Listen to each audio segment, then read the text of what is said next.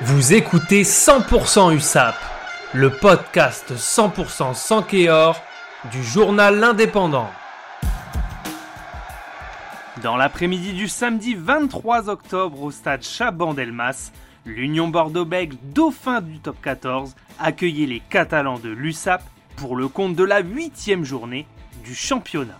Après trois défaites consécutives, les Catalans devaient s'imposer pour se donner un peu d'air dans une période compliquée qu'ils traversent. Avec sept changements dans le 15 de départ, les hommes de Patrick Arletas se présentaient avec Jaminet, Dubois, Acebes, Tilsley, Delduy, Teder, Landajo, Bachelier, Oviedo, Brazo, Mahu, Laboutelet, Kubrayashvili, Vellart et Mavinga.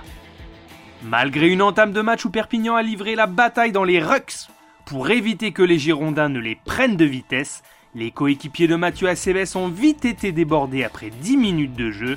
Suite à l'ouverture du score de Caso, les Catalans étaient déjà menés 17 à 0 à la pause.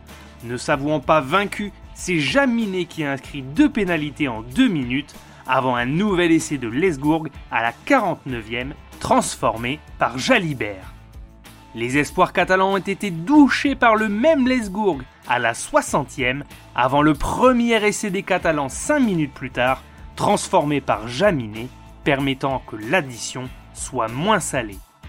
Après cette lourde défaite 39 à 13, le coach catalan reconnaît qu'il s'attendait à un gros défi tant il n'a pas été surpris par le niveau de l'UBB. En revanche, il est tout à fait réaliste sur la prestation des Sankéors.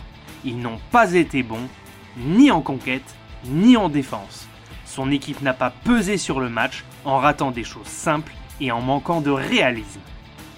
L'USAP est donc seule dernière du classement de top 14 et se prépare à y rester quelques semaines en recevant La Rochelle samedi 30 et en se déplaçant à Toulouse pour la dixième journée.